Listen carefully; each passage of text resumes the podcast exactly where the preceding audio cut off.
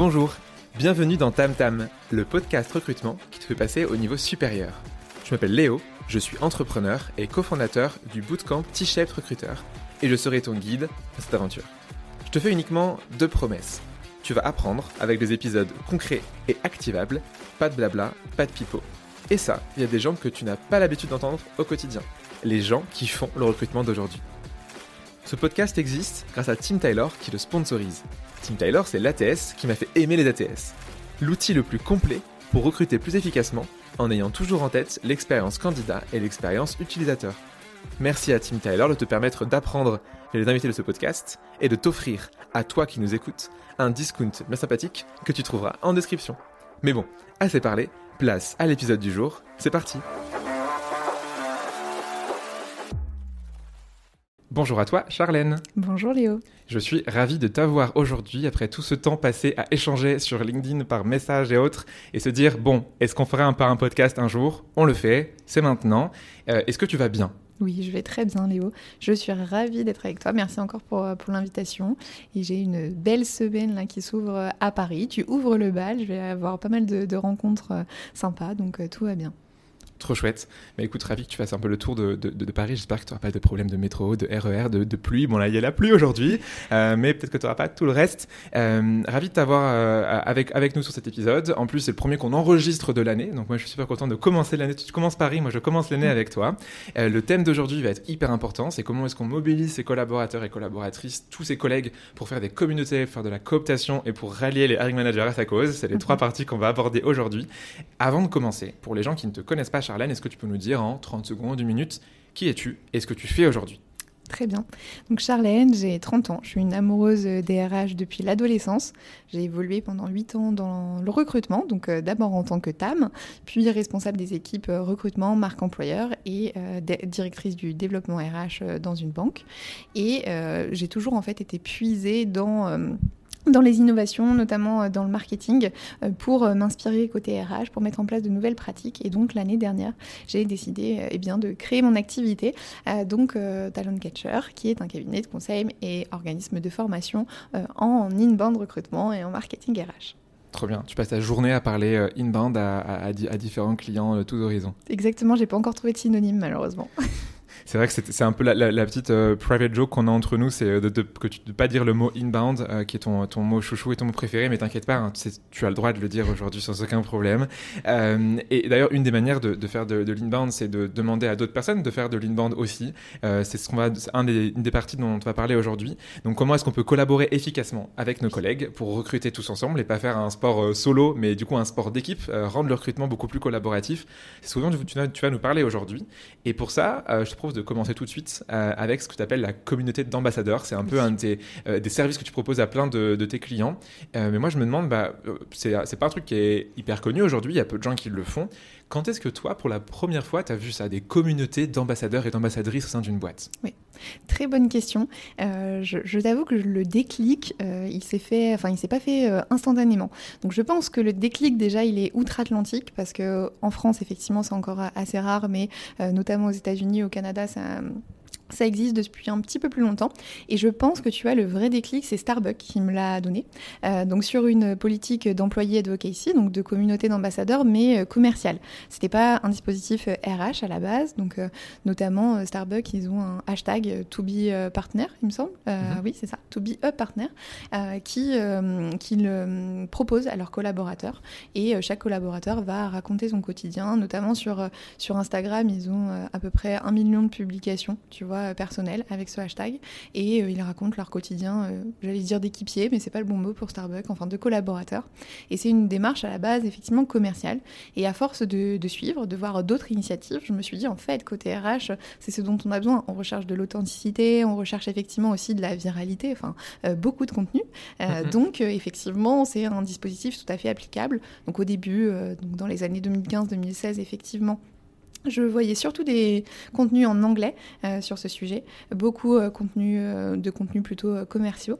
Et puis petit à petit, notamment par le Canada et aussi bah, en le mettant en place moi-même, ça a commencé à arriver en, France. et notamment, on a pas mal travaillé sur le sujet avec une chercheuse et des étudiants que j'avais sollicités pour créer la première communauté d'ambassadeurs. Trop bien. Est-ce que tu dirais que c'est toi qui l'as fait pour la première fois en France Ou est-ce que tu avais... Non, mais est-ce que tu as, as, eu vent d'initiatives euh, similaires? Je... Non, j'aurais pas la prétention. Néanmoins, quand on a commencé les, euh, les, les travaux, effectivement, euh, il n'y avait pas d'entreprise voilà, mm -hmm. qui, je pense qu'ils le communiquaient suffisamment. Et donc après, ça nécessite quand même, tu vois, là, avec le, le hashtag dont je parlais de Starbucks, c'est très précis.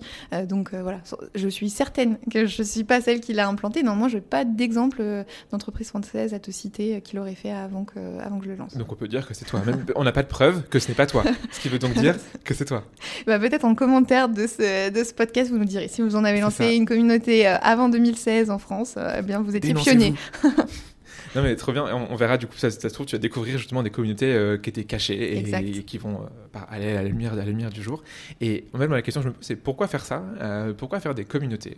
Les gens qui écoutent vont se dire aussi, mais ok, c'est quoi ta communauté? Donc pourquoi faire tout ça? bah, comme je disais, c'est vraiment dans, dans, cette recherche d'authenticité, euh, aussi pour euh, répondre bah, aux, besoins des, euh, utilisateurs, enfin des, consommateurs. On est tous en recherche justement de, de preuves, notamment dans nos actes d'achat. On va lire des avis, on va poser des questions. Donc ça, c'est un comportement qui est devenu générique. et tout simplement, quand on parle de marque employeur, les études le montrent, les messages sont 24 fois plus partagés lorsque ce sont les salariés qui les publient. quand tu compares à notamment une page corporate ou un dirigeant qui prend la parole, ça fait tout de suite un discours un peu plus marketé, mmh. euh, donc euh, moins crédible auprès des candidats. Donc il y a euh, vraiment cet objectif vraiment de, bah, de parler vrai. C'est l'objectif de la marque employeur quand même, hein, c'est de, de, de, vendre ce qui se passe vraiment à l'intérieur de l'entreprise. Et je pense que le meilleur moyen de le faire, c'est de laisser la parole à ses collaborateurs. Ça permet aussi, ben là on le disait avec Starbucks, de gagner en visibilité au final, tu vas aller toucher des personnes que toi-même tu n'aurais pas touchées en tant que recruteur, en tant que dirigeant ou sur une page entreprise. Mmh. Euh, ça, ça me, ça me, fait souvent sourire parce que les pages LinkedIn des entreprises sont utilisées comme un canal de communication externe, évidemment.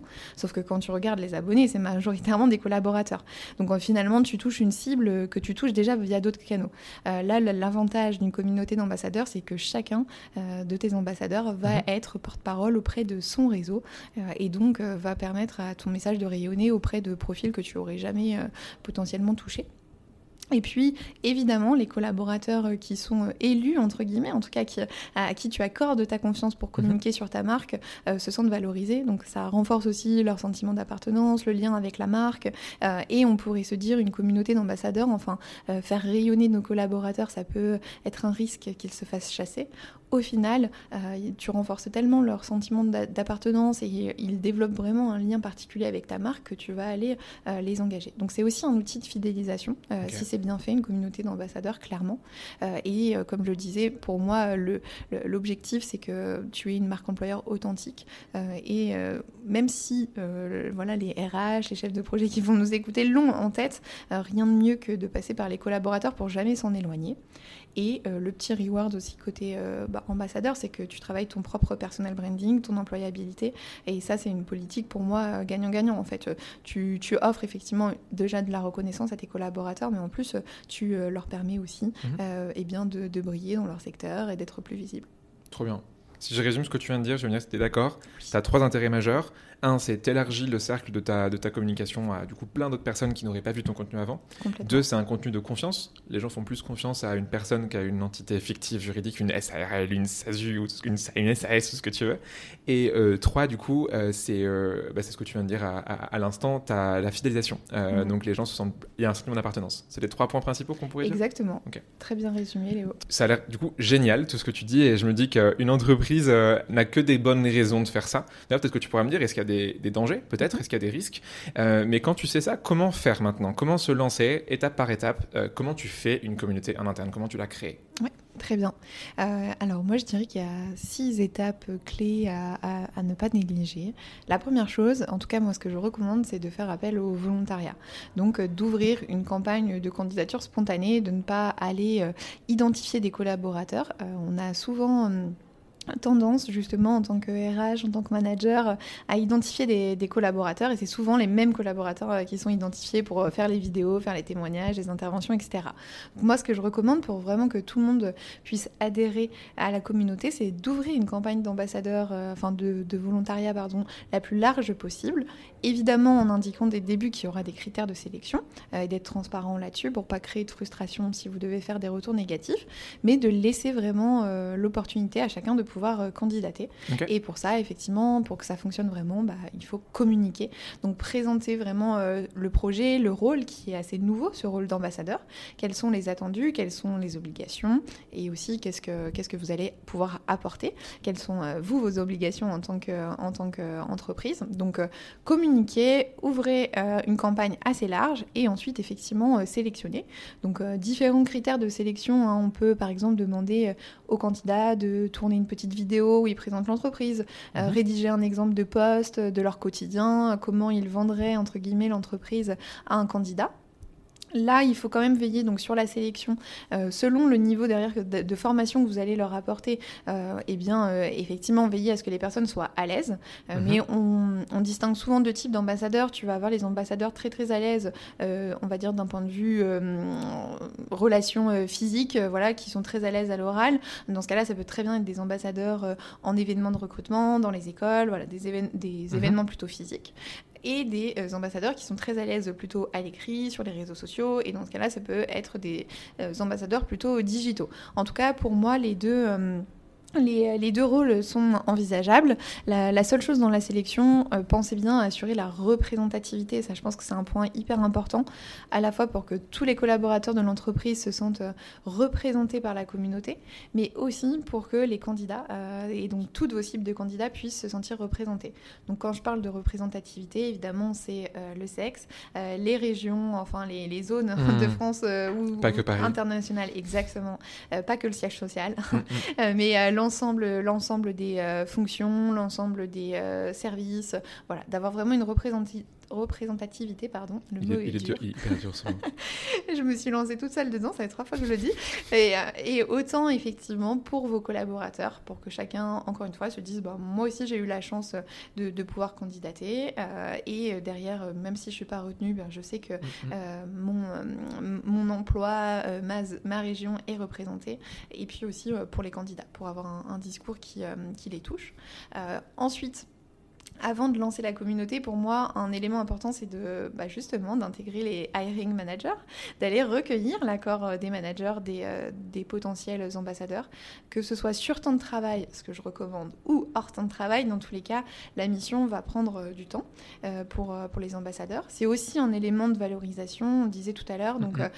embarquer les managers le plus tôt possible dans la communauté, c'est vous assurer que derrière, il ne soit pas un frein à cette activité auprès, des, auprès des ambassadeurs. Donc, euh, pour moi, les trois étapes, euh, dernière petite étape avant de faire un grand lancement, euh, c'est quand même ce que je recommande toujours, ce que je pratique, c'est de refaire une, réunion, en tout cas un, point d'information mhm. pour être très clair sur les missions, les attendus, encore une fois, des, deux parties, pour que tout le monde qui se lance dans ce, nouveau rôle soit bien conscient. Alors, il n'y a jamais. voilà, on peut se lancer ambassadeur, se rendre compte que ça ne nous correspond pas. c'est jamais un rôle ad vitam aeternam. Néanmoins, c'est bien à ce moment-là d'être clair là-dessus pour ensuite pouvoir lancer euh, sa communauté. Euh, moi, je, vous conseille, en tout cas, dès le démarrage, de miser plutôt petit. Il vaut mieux avoir peu d'ambassadeurs au début, mais des personnes très très engagées mmh. qui elles-mêmes vont faire rayonner la communauté, vont donner envie euh, aux autres collaborateurs, à leurs collègues de devenir membres, plutôt que d'avoir une trop grosse communauté, parce qu'évidemment, plus la communauté est importante, plus ça va vous demander du temps, de l'énergie à animer. C'est évidemment le dernier point. Euh, une fois lancé, ça demande de l'animation. Euh, donc il y a souvent euh, des, effets un peu yo-yo. En tout cas, le lancement, plus si vous misez très fort sur une journée de lancement, des événements, effectivement, il y a un regain d'énergie. il y a des périodes de l'année où c'est un peu moins le cas. Et eh bien, hmm. il faut tâcher d'être présent justement à ces, à ces périodes-là, notamment de pusher du contenu, de former dans ces périodes-là, de s'assurer d'avoir vraiment une animation continue. Et le format que je trouve assez pertinent, c'est de se dire, on a peut-être tous les trimestres, tous les semestres des points obligatoires, entre guillemets. Donc, euh, euh, par obligatoire, j'entends surtout des événements sympas auxquels tout le monde a envie de participer. Euh, on va retrouver la plupart des ambassadeurs. Et entre-temps, bah, de proposer des points plutôt volontaires. En tout cas, se connecte qui veut, se connecte qui a une question, se connecte qui a envie de partager quelque chose. Mhm. Et ça, vous pouvez le faire de manière mensuelle, par exemple, même si c'est juste une demi-heure, même si vous n'animez pas tout, vous, en tant que RH, mais euh, vous verrez, les ambassadeurs ont des choses à, se dire, à échanger. Euh, et donc, euh, voilà, d'avoir un peu ce, point de contact, en plus des, autres éléments que vous pouvez mettre en place pour garder le lien entre ambassadeurs, c'est un bon rythme d'animation. C'est un, boulot à part entière que d'animer cette communauté-là. On a rien dont on parle. Euh, faut, comment, comment faire pour les RH qui ont envie de faire ça, ou les recruteurs, les recruteuses, même les chefs d'entreprise qui n'ont pas forcément de RH et qui se disent je vais faire la même chose. Quand tu sais pas faire tout ce que tu viens de dire, euh, est-ce qu'il y a des manières de, le faire facilement? Je pense que déjà, euh, il faut pas avoir peur d'être deux ou trois animateurs, de ne pas avoir qu'une seule personne, effectivement, sinon c'est quand même assez chronophage. Notamment, là j'en ai pas parlé, mais c'est vrai que les ambassadeurs peuvent vous poser des questions lorsqu'ils s'apprêtent à, à, publier un poste, donc de la relecture, euh, essayer de corriger le poste, ou bien euh, les conseillers avant une intervention dans mhm. une école, en événement. Donc euh, tout ça, c'est aussi du, du run. donc effectivement, être plusieurs interlocuteurs en mesure de, de leur répondre, proposer ces points, ces points à fréquence régulière, donc tous les mois, c'est aussi bah, centraliser ces questions mhm. et faire en sorte qu'effectivement le moins urgent, il nous est posé qu'une seule fois dans le mois, et aussi chacun va, va apprendre des, des questions des autres.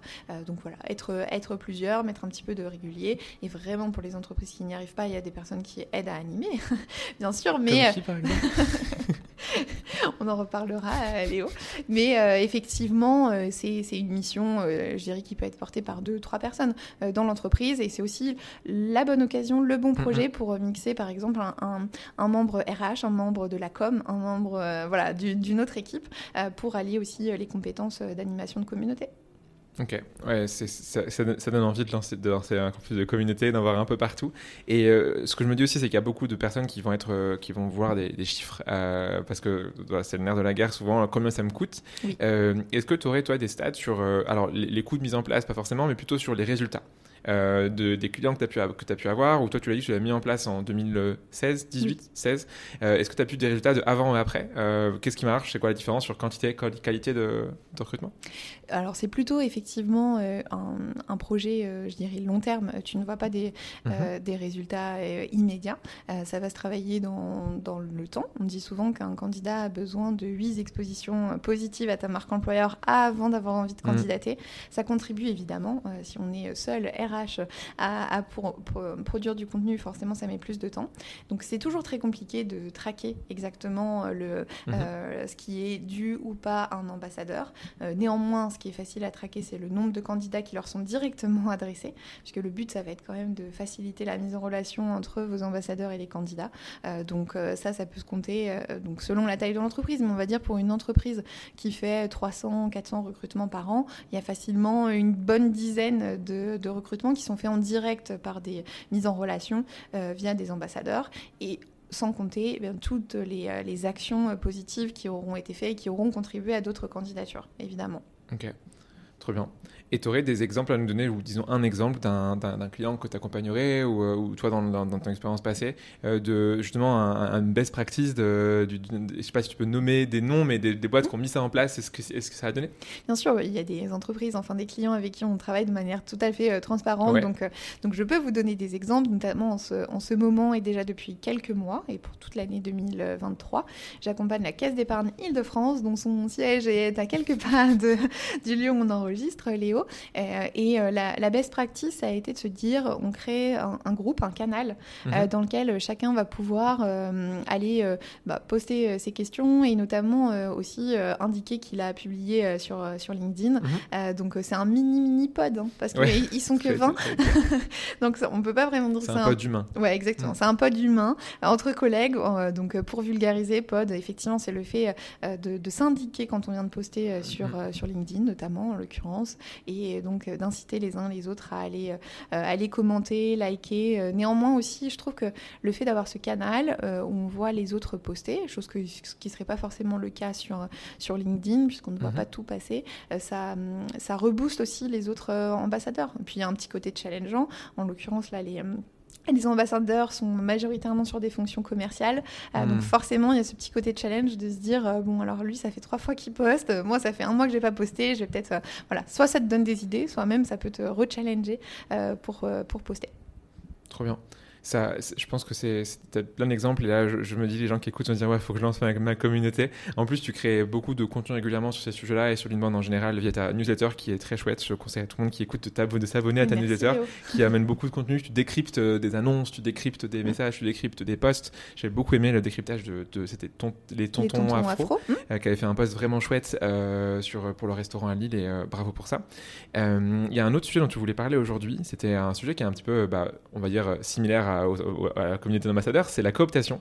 Donc une autre manière, en fait, de, j'allais dire se servir, mais c'est pas ça, mais de d'aider ses collègues à s'aider eux-mêmes en mhm. recrutant des personnes qui seront leurs futurs collègues. Euh, pourquoi la cooptation? Pourquoi faire ça? Tout simplement parce que c'est un canal hyper puissant.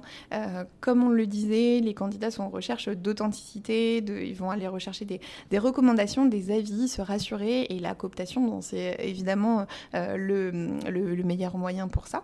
Euh, mm. Donc le pourquoi initialement, je ne pensais pas quand je l'ai mis en place que ça serait aussi puissant, très honnêtement. J'étais dans, un, j'étais dans un environnement où il n'y avait pas de cooptation et en plus un environnement donc, bancaire où il est interdit de recruter les enfants, les parents les conjoints. Euh, donc euh, cette euh, il n'y avait pas ce, déclic de se dire on recherche quelqu'un, on recherche un candidat, peut-être que je connais quelqu'un. Il n'y avait vraiment pas ce déclic-là. Donc je me suis dit, je vais d'abord tester, très mhm. honnêtement. Hein. et en fait, très rapidement, c'est devenu notre canal numéro 2 de recrutement. Donc on recrutait un tiers de nos recrues CDI via cooptation. Donc vraiment énorme, avec à la fois un taux de conversion énorme, parce qu'on avait à peu près un CV sur 6 que l'on que l'on recevait qui étaient recrutés. Donc euh, nos collaborateurs avaient vraiment compris euh, les attendus, euh, les critères, et ça matchait bien. Et derrière ça, effectivement, moins de, moins de turnover, mhm. moins de rupture de période d'essai, etc. Donc en fait, très honnêtement, ce concept-là, je ne l'ai pas, je l'ai pas tant poussé que ça avant de le lancer. je me suis dit, bon, beaucoup d'entreprises le font, on ne le fait pas, il y a des freins à casser, mais testons. Et d'abord, on l'a lancé de manière euh, très euh, manuelle, en fait, hein, euh, mhm. à base de tableaux Excel, etc. Très vite, on s'est fait déborder par la, la quantité. Donc, ça a vraiment été du, du, test and learn, en fait. Et après, évidemment, notamment quand je me suis lancée, quand j'ai commencé à travailler sur des réanimations de cooptation pour mes clients, je me suis dit, en fait, qu'est-ce qui fait qu'une politique fonctionne ou ne fonctionne pas? Mais je ne m'étais pas vraiment posé la question avant ça. Ok, euh, c'est vrai que là, les chiffres que tu donnes sont fous. Euh, enfin, souvent, la cooptation, ça peut être une belle, une belle part des boîtes qui, euh, qui, l'utilisent. Mais là, un tiers, c'est énorme, 33%. félicitations. Et, est-ce que tu aurais du coup des, manières de, de, la rendre plus efficace? Voire, deuxième question, en fait, je, suis en train de me dire, mais la mixer avec la communauté d'ambassadeurs, en fait. Enfin, les deux vont de pair. Pour ça aussi, quand on a parlé de ces deux sujets, comment tu pourrais, toi, la rendre plus efficace, la cooptation, et comment la mixer avec la communauté d'ambassadeurs? Oui, alors pour répondre à ta première question, en fait, ça va reprendre aussi des, euh, des, facteurs clés de succès de la, mhm. politique d'employé advocacy. Euh, premièrement, la communication. Euh, honnêtement, donc dans l'enjeu que, que, que j'exposais quand les collaborateurs ont cette euh, appréhension à recommander quelqu'un de leur entourage, évidemment, il va falloir euh, communiquer beaucoup.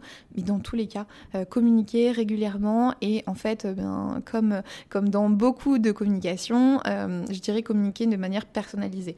souvent, on voit effectivement des communications massives, répétées, du fait on recrute sur tant de postes, euh, ou bien on a relancé notre prime de cooptation, euh, mais euh, le collaborateur va pas forcément se sentir concerné ou se dire moi aussi je peux penser à quelqu'un.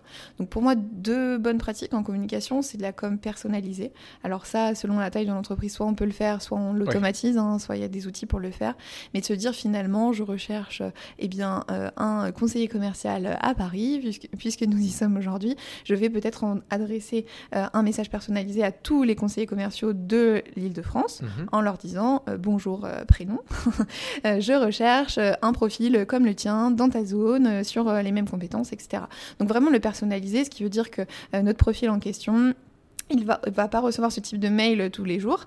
Euh, donc quand il reçoit, forcément, ça a plus d'impact. Et aussi, c'est beaucoup plus personnalisé. On lui donne déjà des éléments très précis euh, de la personne que l'on recherche. Donc euh, c'est toujours moins compliqué de penser à quelqu'un dont on t'a décrit le mhm. portrait plutôt qu'un message voilà, très, très ouvert. Donc première bonne pratique. deuxième, deuxième bonne pratique, c'est aussi de communiquer justement sur ses réussites, de mettre en avant des binômes de coopteurs cooptés pour se dire, ah ben tiens, en fait, Léa a coopté Léo. moi aussi, peut-être qu'en fait, je connais un ex-camarade de classe, le, mhm. un, collègue de mon mari, peu importe, en tout cas quelqu'un qui pourrait ressembler à ce profil. Donc la communication, pour moi, c'est vraiment un élément clé. là aussi, ça nécessite de l'animation, donc pas hésiter à, à, faire des petits challenges en interne. aussi, un, un, élément qui, est, qui fonctionne bien sur des métiers notamment très pénuriques et mhm. encore mieux si vous pouvez allier métier pénurique et recrutement volumique, de se dire sur un mois, par exemple, je booste euh, la prime uniquement pour ce poste. Euh, et il faut vraiment que ça soit euh, voilà, temporaire, parce que sinon on s'habitue à la nouvelle prime, au nouveau montant de la prime, mais se dire, bah là, je passe de 500 à 800 euros, mhm. un mois limité. Généralement, on voit un, bon booster de cooptation. Et au-delà de ceux même qui ne vous enverront pas de CV, eh bien, voilà, vous avez réimplanté le principe de cooptation, donc la, la communication et euh, Là, vraiment, euh, ça devrait être le cas avec tous les candidats, mais l'expérience candidat d'un coopté, elle doit être exceptionnelle. Double enjeu, il y a votre marque employeur auprès du candidat euh, en jeu, mais il y a aussi euh, bah, votre collaborateur, la vision de son entreprise. Mm, mm. Il vous a recommandé, il n'a pas envie, justement, d'avoir un retour négatif concernant l'expérience qu'a vécue sa relation. Donc, vraiment, voilà, expérience candidat au max et transparence d'infos. Il faut que votre coopteur il soit informé à chaque étape d'où en est la candidature. Pour moi, c'est important. Ça peut être super frustrant si tu cooptes des gens et qui sont mal accueillis euh, par l'entreprise, par tes recruteurs, par tes RH. Genre, je ferai plus. Et après, les gens, quand ils parlent de la confiance, euh, ils, se, ils se rouvrent plus. Exactement. et, euh, et, même s'il y a un retour négatif, on le sait bien, un retour négatif peut être fait dans de très très bonnes conditions. Pour moi, évidemment, et comme pour tous les autres candidats, il faut un retour euh, transparent, clair, mais aussi auprès du coopteur. Soyez clair sur les raisons pour lesquelles vous ne recrutez pas sa recommandation, mhm. pour que derrière, évidemment, aussi, il affine les profils qu'il vous envoie. Donc, transparence de rigueur. bien. En vrai, euh, je, pense qu'on pourrait parler euh, pendant des heures de, la cooptation. Ma, question pour toi, elle est sur les deux euh, manières de recruter que tu as présentées, donc les communautés et la cooptation. Est-ce que tu vois des, limites ou des risques, voire des dangers potentiels? Oui, bien sûr. Bah, là, ce dont on vient de parler, effectivement, l'impact négatif que ça peut avoir sur les collaborateurs, si c'est mal géré, s'il y, a, y a une problématique, c'est pas uniquement l'impact avec le candidat, c'est aussi votre relation avec le collaborateur qui est en jeu. Donc ça, évidemment, ça nécessite d'avoir une vigilance euh, accrue. Mhm. Euh, et je dirais aussi sur la cooptation, d'ailleurs, c'est un frein qui est souvent levé, on a peur de, cloner en fait. Mhm. Dans l'exemple que je donnais tout à l'heure, effectivement, du collaborateur qui est lui-même conseiller en région parisienne, qui reçoit ce message, peut, être que sa première euh, pensée va être de se dire euh, j'envoie à tous mes ex-collègues, tous mes ex-camarades, effectivement, qui ont fait le, la même école, la même formation, dans la même zone, mm-hmm. qui ont évolué dans les mêmes entreprises. Mais là aussi, c'est euh, tout l'intérêt de faire une campagne de communication. Si vous êtes très clair sur vos critères, qui peuvent être très ouverts, si vous mettez en avant des profils qui ont été recrutés et en fait, ex je sais pas moi, coiffeuse, boulangère, peu importe, euh, eh bien c'est comme ça que vous allez amener de la diversité. Et je dirais même que la cooptation, l'employé advocacy, ce sont des moyens d'élargir les cibles, puisque bah, forcément, vous allez aller atteindre des personnes que vous n'auriez jamais atteint en tant qu'entreprise, même si vous faites des, euh, voilà, des communications pour euh, communiquer sur le fait que vous élargissez vos critères. Il n'y a rien de mieux que l'exemple et que un, un, proche vous en parle. Donc, au contraire, il faut avoir conscience de ce risque mmh. euh, pour, bah, pour justifier, pour argumenter, pour donner des, des exemples qui, qui montrent au contraire votre ouverture. Et à ce moment-là, vos collaborateurs vont vous permettre d'aller atteindre ces, ces cibles différentes. Ok. Euh, c'est pas mal de choses à, penser euh, pour, euh, pour, ne, pour ne pas tomber dans ces, dans ces pièges-là. Et, et, dernière petite chose sur ces sujets-là, est-ce que toi, tu aurais des, des, stats, des KPIs à traquer sur ces sujets Qu'est-ce que tu mets en place Alors, pas forcément tout, ben, tout donner parce qu'il y, y, en a beaucoup, mais qu'est-ce qui fera pour toi un succès d'une communauté, un succès d'une cooptation, outre le fait qu'il y ait des gens recrutés à la fin? Bah, Déjà, je pense que c'est le, turnover au sein de, de, ces, de ces communautés, notamment bah, le turnover. Mhm. Alors, quand je dis ça, c'est vraiment si tous vos ambassadeurs démissionne, effectivement, posez-vous des questions. Mais aussi si beaucoup d'ambassadeurs demandent à sortir de la communauté, mhm. par exemple. Donc euh, le turn dans ces euh, communautés, ça peut s'expliquer hein, qu'un collaborateur, à un moment donné, ait envie d'être ambassadeur et ensuite il y a un gros projet, un élément de la vie perso qui fait que cette année, il vous dit non, moi je peux pas me réengager. Euh, néanmoins, si c'est la majorité, effectivement, bon, c'est un, un capital important. Mhm. pareil sur la, sur la cooptation, si on voit que quelqu'un cooptait beaucoup de personnes et mhm. d'un coup que finalement il est assez absent, il y a des questions à se poser sur sur, sur son engagement, sur sa vision, etc. Et là, c'est un travail eh bien, de RH, hein, d'aller à la rencontre, d'aller à l'écoute de, de, ses collaborateurs. Donc, c'est beaucoup plus finalement des, des, des, points individuels. on est sur des petites communautés, sur des, mm-hmm. des petits volumes. Moi, je dirais, il y a évidemment plein de KPI qui vont vous, vous indiquer si votre communauté, si votre cooptation, on a parlé des taux de conversion, le, le, le, nombre de recrutements, etc. Mm-hmm. Mais je dirais que la, vigilance, on est sur des sur des communautés humaines, c'est vraiment de l'individuel. Essayer de suivre et euh, bien évidemment de faire aussi des sondages de satisfaction euh, au sein de, au sein de ces communautés super pertinent en effet de voir que enfin les deux sont des politiques à mettre en place et du coup de voir en effet la, ce que l'engagement de cette politique tombe mm. euh, c'est des KPI très malins que tu nous que tu nous donnes là donc merci beaucoup et, et la condition j'ai envie de dire pour tout ça c'est que du coup les bah, tes collègues aient envie de le faire une des questions, et on en parlait, on a un épisode entier avec, euh, avec Louise, euh, l'épisode 5 sur ce sujet-là. 5 ou 4 4, je crois que c'est 4. 4, 5 c'est Carole. sur du coup, comment est-ce que tu t'allies avec tes règles managers? Ma question pour toi, elle est comment est-ce que tu, tu crées des liens avec tes collègues suffisamment forts pour qu'ils te fassent confiance, pour faire de la cooptation et pour créer des, des communautés? Ouais, Effectivement, c'est un, rôle, c'est un rôle clé qui peut être un frein si, si mm. justement ce, n'est pas présent. pour moi, effectivement, il y a hum, notamment le, le bah, du RH, j'allais dire enfin de la, euh, de la, de, cette fonction qui va être justement le binôme euh, du euh, manager par périmètre. Donc là aussi, on retombe vraiment sur de la gestion individuelle en fait de cette relation. et pour moi, bah, tous, et notamment donc euh, euh, l'ensemble des, euh, l'ensemble des RH sont des piliers forts pour faire connaître, mais aussi derrière pour, voilà, pour donner du retract, bah, notamment sur, sur la cooptation. le fait de, mm, donc, de communiquer sur les résultats auprès des managers de manière, de manière régulière, même si eux l'ont pas encore vu mhm. appliquer dans leurs équipes, forcément que l'ouverture va se faire. pareil sur, sur les ambassadeurs. Donc là aussi, communication régulière, individualisée. Enfin, il y a voilà, il n'y a pas de recette miracle, mais en RH, souvent quand même, la bonne connaissance et de bonnes relations régulières en, transparence, euh, c'est vraiment ça qui peut, euh, qui peut être game changer, je dirais.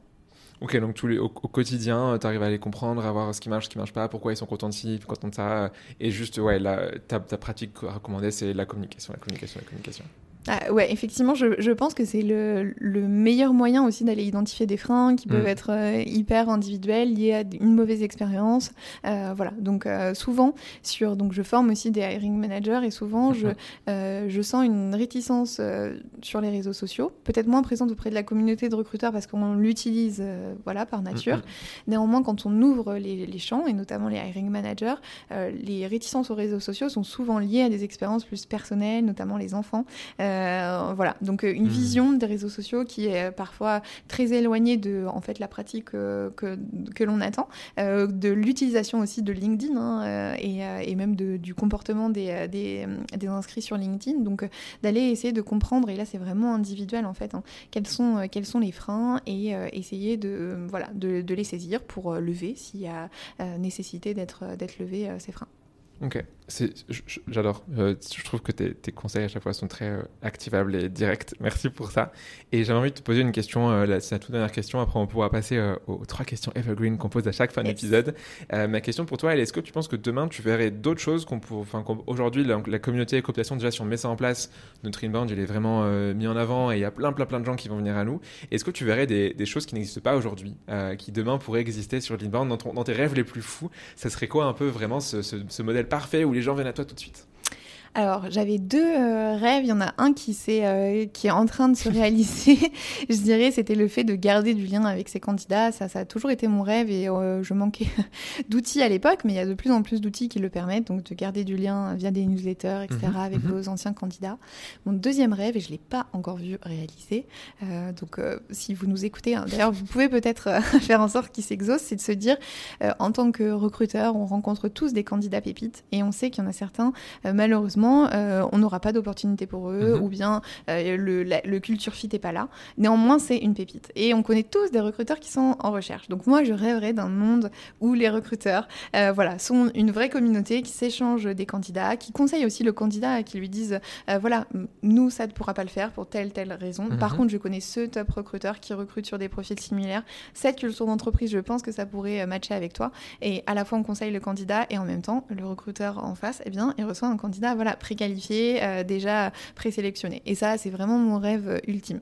Charlène, je pense que ton rêve existe. C'est vrai mm. En partie. Tu as deux boîtes qui font ça. La première, ça s'appelle Community, euh, qui est une boîte filiale de Trusty qui fait de la cooptation. Et justement, il y a ce partage de candidats que tu fais. Donc, quand on veut pas, tu peux les donner. Et il y a Circular, euh, je ne sais pas si tu connais, qui est une boîte espagnole.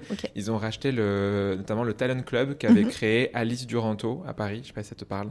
Oui. Non, pour ceux qui nous écoutent, donc c'est un plateforme, c'est ce que tu viens de dire en fait, c'est ton rêve, Charlène. C'est un candidat, ça, ça, une candidate, ça marche pas, je le mets sur la plateforme et d'autres personnes vont pouvoir la recruter avec un mon message, qu'est-ce qui marche, qu'est-ce qui marche pas, soft skills, hard skills, culture skills, etc.